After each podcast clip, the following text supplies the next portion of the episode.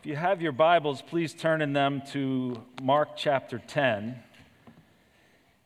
And uh, despite Mark's very kind introduction of me, let me introduce myself to those who may be guests or, or you're newer, newer to the church. Uh, as Mark said, I serve on the pastoral team here, but in kind of a, a distinct role in that I lead a separate nonprofit we established 21 years ago this year called Covenant Mercies. And Covenant Mercies exists to care for orphans in partnership, in collaboration with our brothers and sisters in the developing world. And so we've been developing that ministry for 21 years now. By God's grace, we're currently serving almost 1,700 fatherless children in Uganda, Ethiopia, Zambia, and most recently Liberia. And many of you are, amen, amen. Many of you are sponsoring those children. I look forward to bringing you an update uh, at the end of the sermon, but we always want to begin in God's Word and remind ourselves of what our deep, deep biblical motivation is for this type of work. So if you're with me in Mark chapter 10, I want to begin reading in verse 32. And they were on the road going up to Jerusalem, and Jesus was walking ahead of them. And they were amazed, and those who followed were afraid. And taking the twelve again, he began to tell them what was to happen to him, saying, See, we are going up to Jerusalem, and the Son of Man will be delivered over to the chief priests and the scribes, and they will condemn him to death and deliver him over to the Gentiles. And they will mock him and spit on him and flog him and kill him. And after three days, he will rise. And James and John, the sons of Zebedee, came to him and said to him, Teacher, we want you to do for us whatever we ask of you. And he said to them, What do you want me to do for you? And they said to him, Grant us to sit one at your right hand and one at your left in your glory. Jesus said to them, You do not know what you're asking. Are you able to drink the cup that I drink or be baptized with the baptism with which I am baptized? And they said to him, We are able. Jesus said to them, The cup I drink, you will drink. And with the baptism with which I am baptized, you will be baptized. But to sit at my right hand or at my left is not mine to grant, but it is for those for whom it has been prepared. And when the ten heard it, they became indignant at James and John. And Jesus called them to him and said to them, You know that those who are considered rulers of the Gentiles lord it over them, and their great ones exercise authority over them. But it shall not be so among you. But whoever would be great among you must be your servant, and whoever would be first among you must be slave of all. For even the Son of Man came not to be served, but to serve, and to give his life as a ransom for many. And Lord, we pray that you would bless the preaching of your word. Well, have you ever watched a demonstration of oil being poured into a clear container of water? Since both appear to be liquids, we would expect them to dissolve into one another as most liquid substances do. But as you likely know, this doesn't happen with oil and water. And as a result, uh, uh, as a result of the way oil molecules interact with water molecules, they remain distinct from one another even as they're poured into the same container. No matter how much you stir them up, you can stir them vigorously. No matter how much you stir up these two substances together, as soon as you stop stir- stirring, they will separate. It's clarifying. You can look at that container and know exactly which molecules are oil and exactly which ones are water. Well, I love the clarifying moment that Jesus brings us in today's text as well. There are a few times in the Gospels where he uses this phrase or some similar phrase, not so with you, where he's communicating a clear contrast between the way of the world and the way of the kingdom. A characteristic that distinguishes those who are disciples of Christ from those who are not. I'll know you're my disciple, Jesus says, by observing whether this is so with you or whether this is not so with you. Based on this characteristic, I'll know that you're in the world, but you're not of the world. Oh, you may be poured into the same container, you might be stirred around and shaken, but at the end of the day, we can see the difference, just like we see the difference between the oil and the water. There's a way that's common to man, but it is not so with you. It is not so in the kingdom of God, which so often takes the values of the world and not only rejects them, but turns them completely upside down. In this case, the worldly value that's turned upside down is the idea of what constitutes greatness. Jesus defines greatness for us here in a way that is radically distinct from the world, radically countercultural in the culture of his own day and in reference to the cultures of our present day as well. Now, why are we talking about this on Covenant Mercy Sunday? Well, simply put, because this pursuit of greatness, as biblically defined, is fundamental to our identity and our mission in covenant mercies. Orphans growing up in the poorest communities that are embedded within the poorest nations on the face of the earth represent the lowliest of the low in the world's terms. By taking initiative toward them, not that they would serve us, but that we would serve them, in doing that, we pursue greatness as Jesus defines it here. So, in the balance of our time in the Word, I want to reflect on this theme of greatness in three sections the self serving disciples, the self sacrificing Savior, and the self subordination of true greatness. Now, that third one is really the lone point of the sermon. The, the first two are just setting the narrative stage for the main point that we will get to when Jesus talks about the self subordination of true greatness. So let's begin with the self serving disciples. Mark describes a scene in which Jesus and his disciples are on the road to Jerusalem. They're traveling on foot with Jesus up ahead, leading the way. And Jesus bares his soul to his disciples, confiding in them about the hard road that lies ahead, which will soon result in his death at the hands of the religious leaders and the civil authorities. Now, you might think that Jesus' friends, his disciples, would offer him a bit of moral support here, maybe put their arm around him. Jesus, am I getting this right? You're about to be taken and killed? Scripture doesn't record that. We can be, let's, let's, in fact, let's do this. Let's be gracious. Let's be charitable toward our brothers, the disciples, and believe that obviously Scripture doesn't record every detail of their interactions, their interactions. So we can hope. We can hope that somebody offered Jesus a bit of moral support here. But regardless, it doesn't take them long before they start jockeying for position and prestige. James and John, whom Jesus has nicknamed the sons of thunder, come to him with a request to sit at his right hand and his left in his glory. These represent positions of honor, authority, and power, the most privileged positions in the coming kingdom. And frankly, it's, it's cringeworthy. You read this and you're like, guys, are you serious? You're coming to Jesus after what he's just confided in you and saying, like he's a genie come out of a bottle, Grant me whatever I ask you for. It's cringeworthy, it really is. But far from merely cringing at James and John's impudence and, and letting it roll off their backs, we're told that the other 10 become indignant. They become angry with James and John. And these guys are great at arguing. They love to argue about who among them is the greatest. Just one chapter earlier, in chapter 9, we were told that they were on the road arguing with one another about which one of them was the greatest. I have a theory that I don't think the nickname Sons of Thunder was helpful to James and John in this argument, you know, in terms of approaching it with humility. I just imagine them going to Simon. So, Simon, what, what was the nickname Jesus gave you? Oh, Peter. Hmm.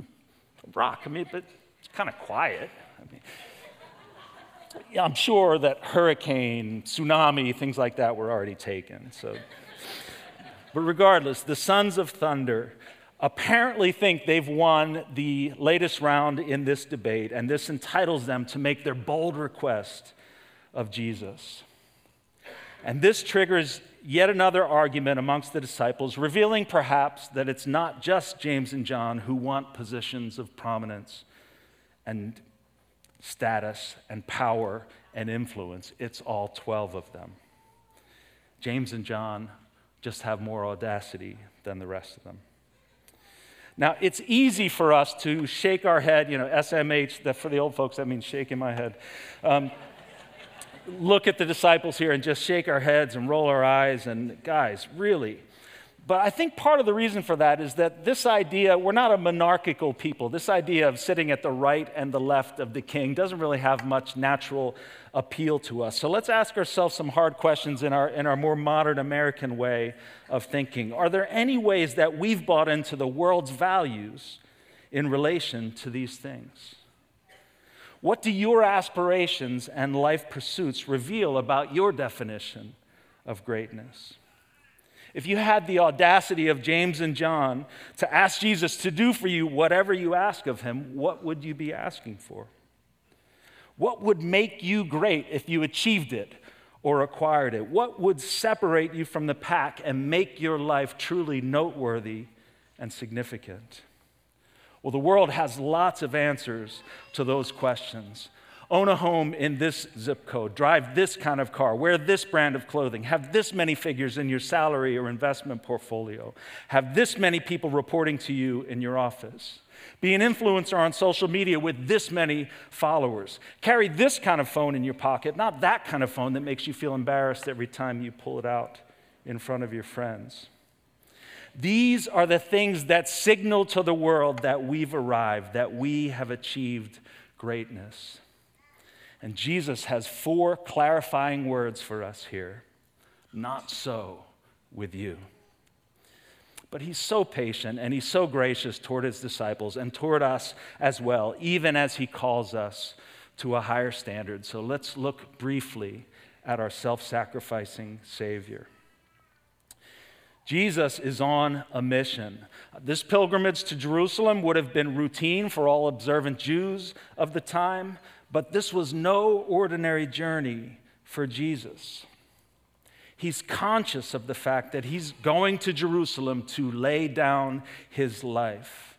And as we noted earlier, he's starting to let his disciples know that this is what's going to happen to him. Although, even phrasing it like they, that, saying that these events will happen to him, is a bit too passive to capture the full picture, isn't it? Jesus is not about to become the passive victim of the malice of others.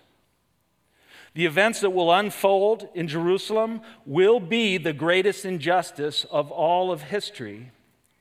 But Jesus goes into it with his eyes wide open. He goes into it intentionally to give himself as a sacrifice. In the parallel passage in Luke, where Luke tells us in, in chapter 9, verse 51, he says that Jesus set his face to go to Jerusalem. In the NIV, it's translated, he set out resolutely. Jesus is resolved. His life will not be taken from him. He has set his face to give it willingly. In his own words, in John 10 18, Jesus said, No one takes my life away from me, but I lay it down of my own accord. Or, as he put it in today's text in verse 45, the Son of Man came not to be served, but to serve and to give his life as a ransom for many. Now, we shouldn't be confused by that word many. All of us are in need of this ransom. Every one of us, even the self uh, selected, the, the hand picked disciples that Jesus picked himself are a hot mess in need of his rescue. And maybe you realize today that you're just like them. If you're here today, maybe you came last week as a guest for the first time to the chicken barbecue, you've joined us again. There is one thing that I want you to hear very clearly this morning. Jesus is not on his way to Jerusalem merely to set an example for you so that you can pattern your life after him and self help your way into the kingdom of God. He is on his way to Jerusalem to give up his life on a cross, to pay the penalty for your sins and ransom you from its power. And if you're here today and you're not a Christian, you're still wrestling with those things, please grab me afterwards. I'd love to talk to you more. Grab any one of the pastors, talk to the person who invited you. Don't leave here today thinking of Jesus merely as a great teacher or a moral example. But even as Jesus goes up to Jerusalem to complete his rescue mission by dying on that cross, along the way, he's also teaching us about the way of the kingdom versus the way of the world. And in contrast, and, and the contrast that we see in this narrative between the self serving disciples and the self sacrificing Savior sets the table for the stark contrast Jesus is about to draw between those who are considered great in the value system of the world and those who are considered great in the kingdom of God. This brings us directly to our main point the self subordination of true greatness. Read with me again, verse 42. And Jesus called them to him and said to them, You know that those who are considered rulers of the Gentiles lord it over them, and their great ones exercise authority over them. But it shall not be so among you. But whoever would be great among you must be your servant and whoever would be first among you must be slave of all. The contrast Jesus draws for us here is between the way of the world, how it is among the Gentiles, and the way of the kingdom, how it is among you. The contrast is between the value system of fallen man and the value system of God's redeemed people. And please note, Jesus does not say that it's worldly to aspire to greatness. The kingdom minded people would never aspire to be great because that would be too self focused, that would be inherently selfish. No, in fact, he's encouraging them to aspire to greatness. He just wants them to define it rightly. The definition he gives them is a complete inversion of the world's definition. This reminds me so much of Randy Alcorn's excellent teaching in his books, Money, Possessions, and Eternity, or the shortened version of that, The Treasure Principle, where he teaches from Matthew 6, uh, where Jesus says, Do not store up for yourselves treasures in heaven where moth and rust destroy. Uh, sorry. I caught that. Do not store up for yourselves treasures on earth where moth and rust destroy, where thieves break in and steal, but store up for yourselves treasures in heaven where moth and rust do not destroy, where thieves do not break in and steal. It's common to look at the negative side of Jesus' command there and say, well, of course, that's, that feels so obvious. We shouldn't store up treasures on earth. We shouldn't store up treasures for ourselves like that. That is greedy. That, that's so selfish. That's too self focused for good disciples like us. But as Randy so insightfully points out, Jesus doesn't forbid us from storing up treasures. He doesn't even forbid us from storing them up for ourselves. In fact, he tells us to do it, but store up for yourselves treasures in heaven. Essentially, what Jesus teaches is that it's good to store up treasures for yourselves. It's just foolish to store them up in the wrong place. He's not telling us that our self interest is inherently sinful. He's appealing to our self interest. He just wants us to have an eternal self interest instead of a temporal self interest that's defined in the world's terms. Well, it's a similar concept here. Jesus isn't suggesting that you shouldn't want to be great. He's simply saying you shouldn't aspire to greatness as the world defines it. The rulers of the Gentiles, that is, the world, lord it over them. The, the world is obsessed with power and privilege and position and status and all the residual benefits that come along with those things. It's the way of the world to jostle for position, as the disciples are doing here, clamoring to be at the right and left of Jesus. They believe this is what makes them great. They believe this is what makes them first in importance and stature. But Jesus says, not so with you. So, if that doesn't define true greatness, how does Jesus define it? What does, it, what does make a person great in the value system of the kingdom? Verse 43 But whoever would be great among you must be your servant, and whoever would be first among you must be slave of all. Jesus lays out a completely new paradigm for understanding greatness. And I love the way Sinclair Ferguson reflects on this new paradigm when he says, The way of the disciple is different from the way of the world. In the kingdom of God, true greatness is measured by our service, not by the number of our servants. It is seen not in how high up the ladder we've climbed, but in how far down the ladder we are prepared to climb for the sake of others. True discipleship has at its heart letting go of our desire for honor in this world in order to bestow honor on others.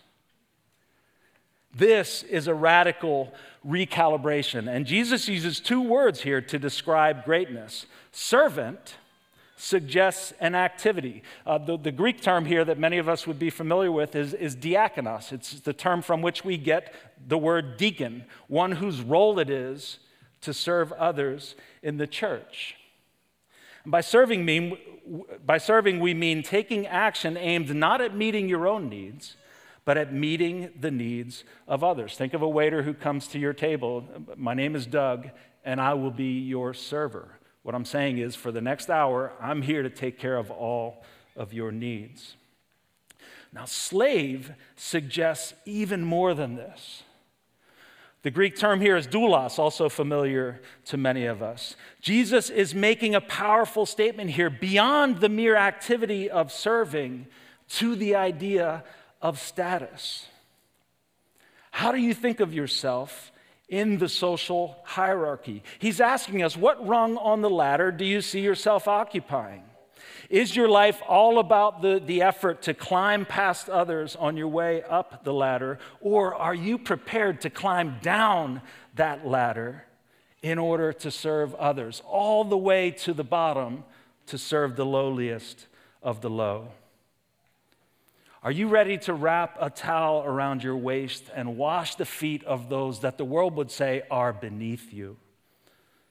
This, brothers and sisters, is what it means to be great in the kingdom of God. Now, slavery also suggests a sense of obligation or ownership. A servant performs an activity, performs the activity of serving, but he's free to go. A slave has no choice in the matter, he is bound to his master. Now, I have to confess with you, I find myself challenged but reasonably comfortable with the calling to serve others. I find myself challenged to the point of discomfort with this idea of making myself a slave to others. Oh, I'll, I'll serve you. I might even serve you with joy because that's what I chose to do. But you don't own me. Don't try to put yourself above me. You're not the boss of me. What does Jesus mean here that we must be the slave of all? Is he suggesting that we should completely turn ourselves over to others, mind, will, and body? Your wish is my command. Well, to be clear, that is what it means to be a slave of Christ. And this is a common New Testament metaphor. Paul, as he writes the epistles that we're so familiar with all throughout the New Testament, refers to himself constantly as a slave of Christ. He refers to all Christians as slaves of Christ and slaves to righteousness. We submit our will, our desires, our manner of thinking, our manner of living, everything to Christ. He owns us down to our every thought. We're not free to do our own thing and write our own code. But this can't be what it means to be a slave of all, because as Jesus himself said, no slave can serve two masters. if we're slaves of Christ in terms of being in complete submission of Him, then we can't be in complete submission to everyone else. I love the way Murray Harris wrestles with this tension in another book I highly recommend called Slave of Christ. Uh, the, he's, he's wrestling with the tension between being first and foremost a slave of Christ and then, in some other sense, being a slave of others, or as Jesus puts it here, slave of all. And Harris is, is commenting on Paul's statement to the Corinthians in 1 Corinthians 7 that they are slaves of Christ. They've been bought with a price, and therefore they should not bring themselves under the yoke of slavery to others. So, how do we understand Jesus' words in light of this? Well, Harris puts it simply it is because Christians were bought at a price, the price of blood, that they can belong to no one other than their purchaser. Slavery to people's whims and fancies, to their requests and demands, compromises the prior and exclusive claim of Christ to the Christian's total devotion. Now, it may sound like we're, we're splitting hairs here or, or stating the obvious, but this is an important distinction for us to make because we are living in a world that demands our complete submission in increasingly invasive ways. You must think this way. You must speak these words. You must take this injection. You must demonstrate your deference to this new social dogma. To be clear, I left those things intentionally vague. Any of those things could be fine for us to submit to if it does nothing to compromise our prior and exclusive claim of Christ on our total devotion. But the point is, Jesus is not requiring us here to switch off our brains and slavishly submit to every new demand that comes down the pike. He calls us the slaves of all. We are slaves of all in a in a derivative way, in the sense that our prior and exclusive slavery and submission to Christ requires us and makes us willing as we adopt the heart of Christ to climb down that ladder, to lower ourselves, to serve others, even and maybe especially the neediest of the needy and the low, lowliest of the low. I could spend the afternoon telling you stories of our friends and partners in those four African countries that I mentioned. Uh, our partners, our indigenous partners there, are the ones that are carrying out this work in the field day after day. They are primarily, by and large, middle class Africans who are serving the neediest of the needy in the surrounding communities. I'm going to have to be satisfied to tell you this one story. Several years ago, a 14 year old boy in our Ethiopian program named Nahum was diagnosed with late stage colorectal cancer. Uh, it was inoperable. And Helena Atlabacho, who is our program coordinator to this day, but at that time was the lone employee of our program. You're looking at a picture of Helena there in the middle with a couple of girls in our program. I, I didn't have a picture of Helena with Nahum that I was happy to show you. Um, but Helena at that time was the lone employee. She recruited a team of volunteers from our partner church to help take care of Nahum's needs as they took him to the hospital. They took him for chemotherapy and radiation, even though there was, there was much, there was little they could do uh, to help him at that time. Now, when I say hospital, don't imagine a hospital where uh, there's a staff to take care of all your personal hygienic needs. No, most patients would rely on their families, their loved ones, for those sort of things. But Nahum was parentless. And his aunt and uncle, who served as his guardians, didn't have the capacity to serve him in this way. So Helena and this group of volunteers stood in for Nahum's family. When he needed to go from one place to another in the hospital, they carried him. When he was scared, they spent the night with him in his hospital room. When he became incontinent, they changed his diapers. They bathed him. They put clean clothes on him, sometimes literally the shirt off their own backs. Meanwhile, they were sharing the gospel with Nahum every time they got the opportunity. And Nahum was a thoughtful kid. Uh, he came from a religious background that made it difficult for him to easily embrace the gospel. He had to be persuaded that what the things they were saying, that the things they were saying were true. Now, can you imagine how their sacrificial service to him authenticated the truth of the words they were saying? Well, eventually, sometime before the Lord took him home, Nahum tearfully and genuinely confessed his faith in Christ. And I just pray that I am within hearing distance in eternity when they stand before Christ. And he says to them, Enter into your reward, for when I was sick, you visited me. And they say, Jesus, when did we ever see you sick and visit you? And I just imagine in that moment he'll pull Nahum up by his side. Maybe he'll pull a whole multitude of children up by his side and say, Even as you've done it to the least of these, my brethren, you've done it to me. This is what true greatness looks like. And once this kingdom mindset clicks in for you, you will see how consistent it is in all of Scripture. He lifts the needy from the ashes and seats them with princes.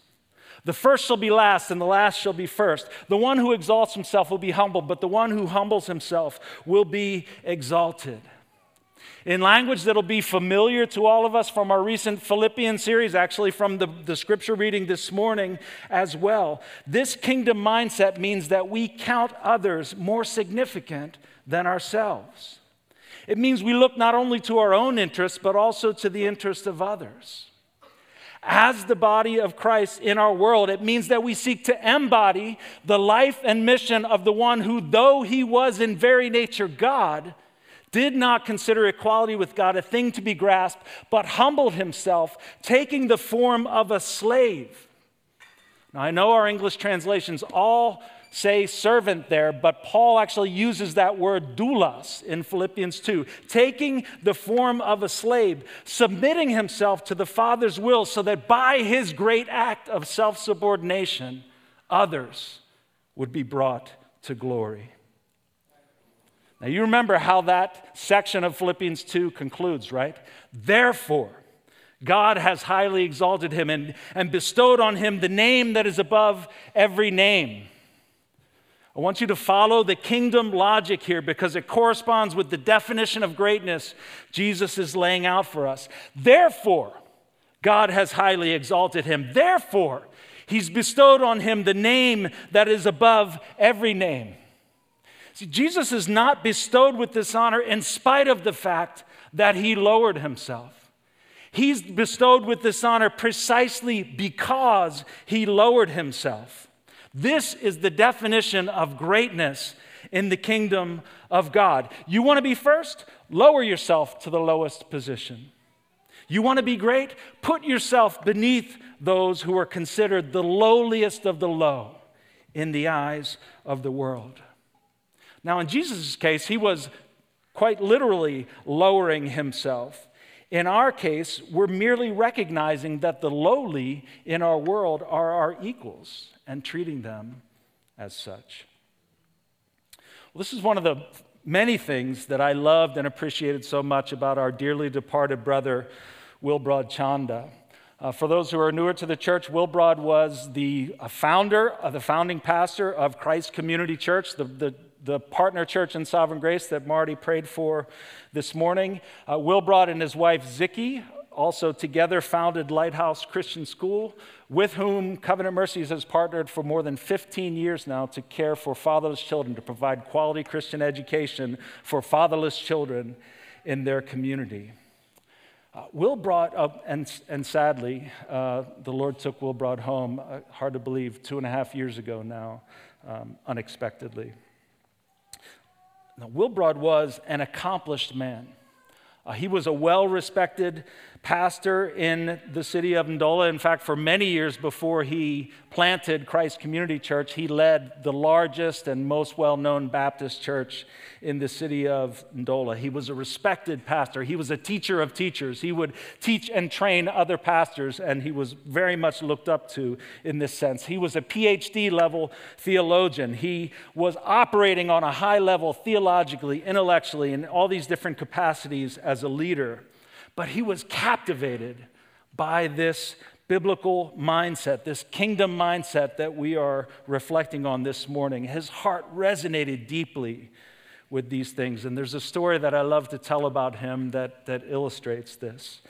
Um, each time uh, we build a new building on the campus of Lighthouse Christian School, so Covenant Mercies has, has partnered with Lighthouse to buy the land, to expand the campus through the years. And each time we open a new building, uh, we have what we call an official opening ceremony. And all the students and their families are invited, others from the community are invited, even some of the VIPs from the community uh, often come. The mayor's been to at least one of these. Uh, others from the Ministry of Education are always there when we do this. And so Wilbrod wisely uh, trained me, coached me as the consummately informal American that I am uh, that when these VIPs are in the audience, there are certain things you have to do up front. You have to observe these protocols. You have to say the honorable such and such and, and all that. So he coached me on all of these things.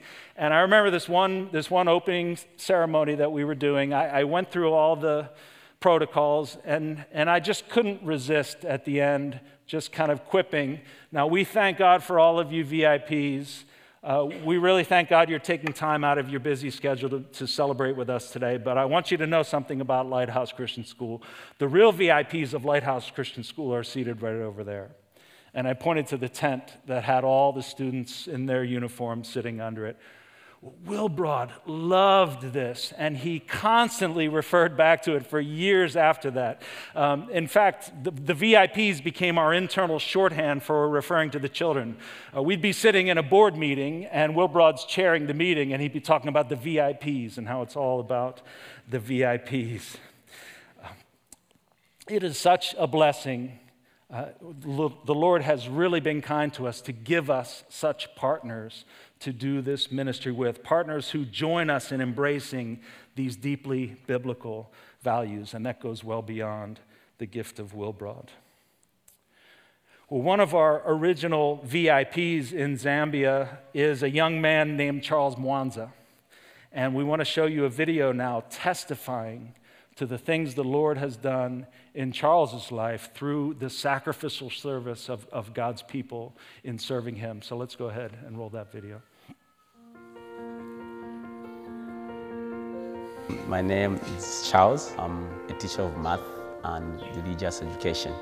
During my early grades, I think the time I was in the third grade, I had challenges with school, with my education, because my uncle and aunt couldn't afford to take me to school.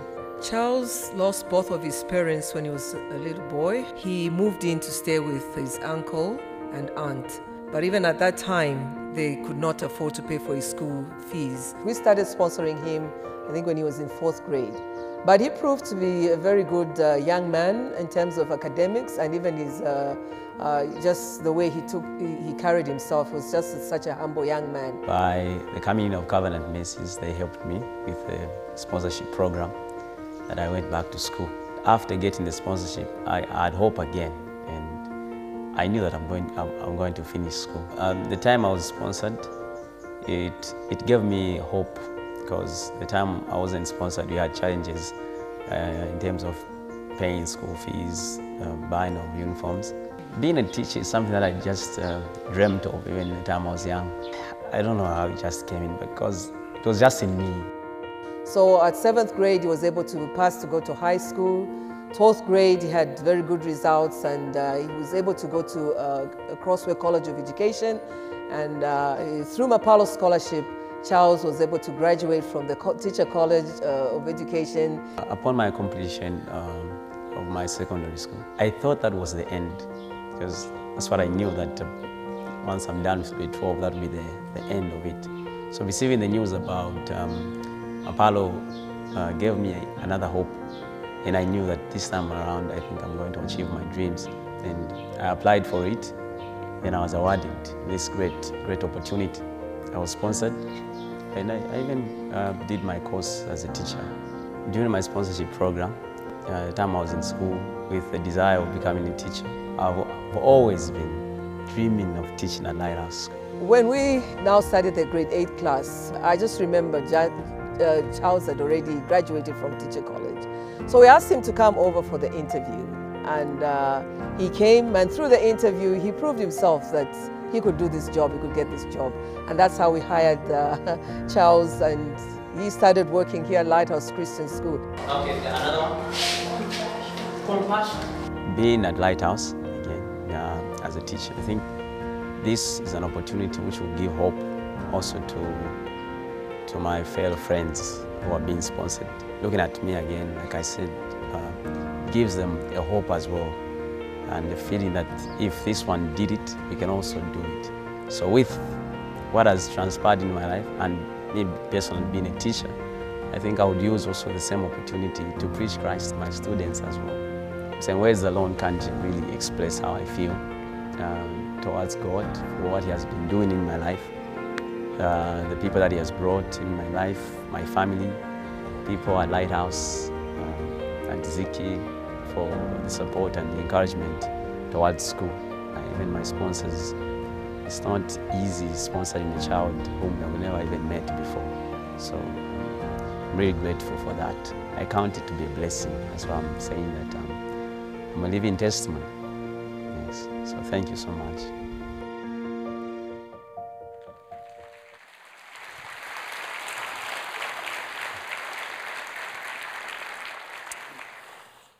Well, as most of you know, and as, as certainly came through in that video, education is a critical component to the care we provide for nearly 1,700 sponsored kids in, in four countries now.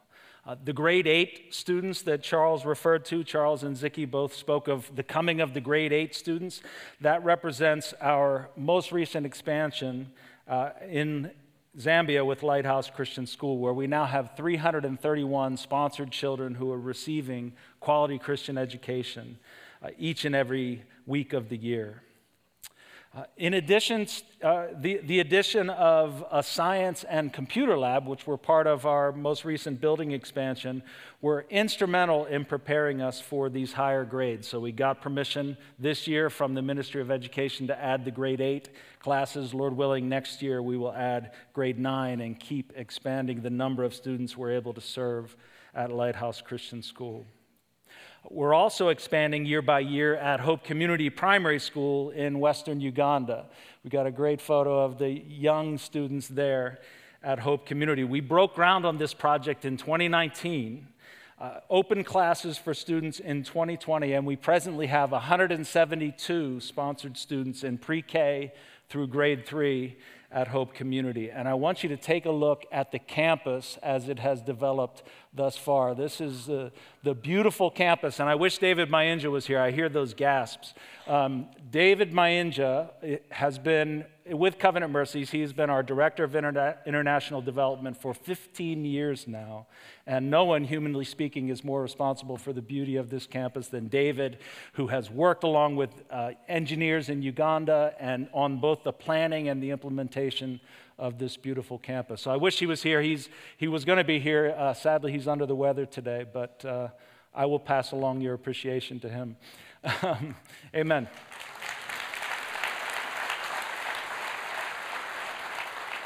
Now, I want you to notice the two unpainted buildings there. Those are the buildings that are currently under construction. Um, so, the, to the left there, the, the rectangular building is the newest three classroom blocks, So, this will give us enough space to add grade four. Next year, we're just adding one new grade each year as we expand.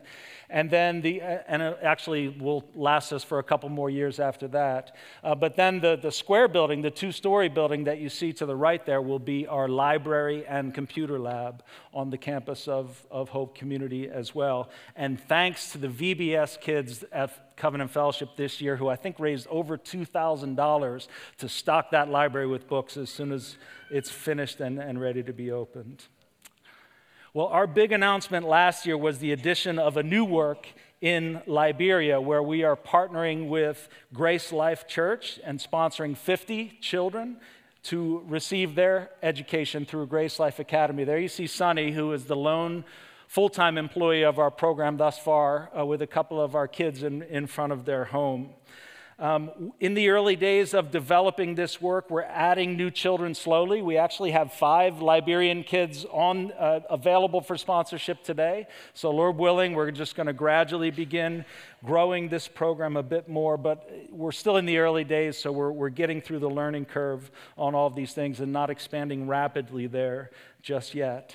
Uh, we've also worked together with the Grace Life uh, team there. Grace Life Group is a whole group of ministries that includes Grace Life, Grace Life Church and Grace Life Academy.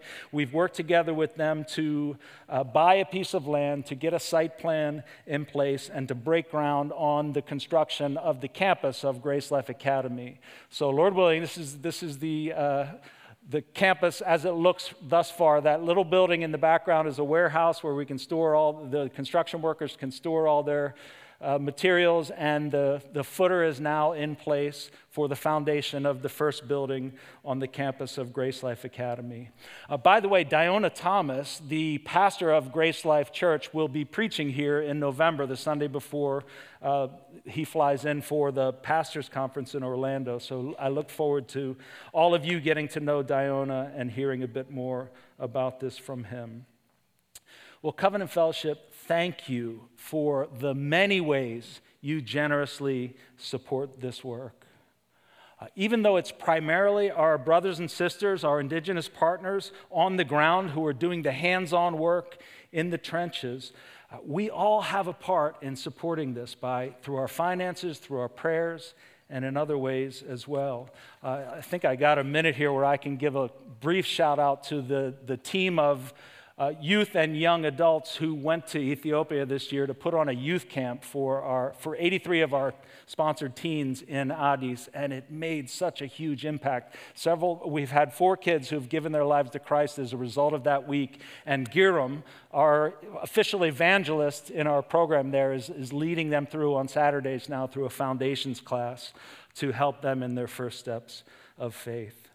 Listen, none of this would be possible without sponsors who are faithfully fulfilling their sponsorship pledge month after month after month, and people, others, who give generously in other ways toward these schools and other projects. By the way, none of those schools are funded. Uh, the, the, the development of those campus is not funded through your sponsorship. If you're sponsoring a child, that is a true one to one correlation between your giving in that child. But many of you are giving in other ways and participating in other other ways to help us raise those funds. Uh, we'll be taking an offering this morning that will go toward those projects. Uh, many of you are participating in Run Far. Thank you for that. Next month, we aim to run or walk 1,700 miles and raise $25,000 uh, through Run Far. We have 10 churches signed on to participate in this. That's a record for us. That's the most churches that we've ever recruited to be part of it. Uh, there's merchandise that will be available in the lobby today as well. And most importantly, it's all about the VIPs, right? So, most importantly, we need only seven new sponsors to cross the 1700 threshold, which has been taunting us for a while. I am so tired of looking at 1700 from down beneath it. So, if you can find it in your heart and in your budget to sponsor a child today, there are uh, profiles of children who are avail- available for sponsorship on the table in the lobby, and uh, we would love to answer any questions that you might have. I'll be out there, the, the CM team will be out there, and we'd be happy to talk with you about any of these things. Thank you, Covenant Fellowship, for being the kind of church that is eager to pursue greatness as biblically defined, embodying the life and mission of Jesus, who came not to be served, but to serve and to give his life as a ransom for many. Amen.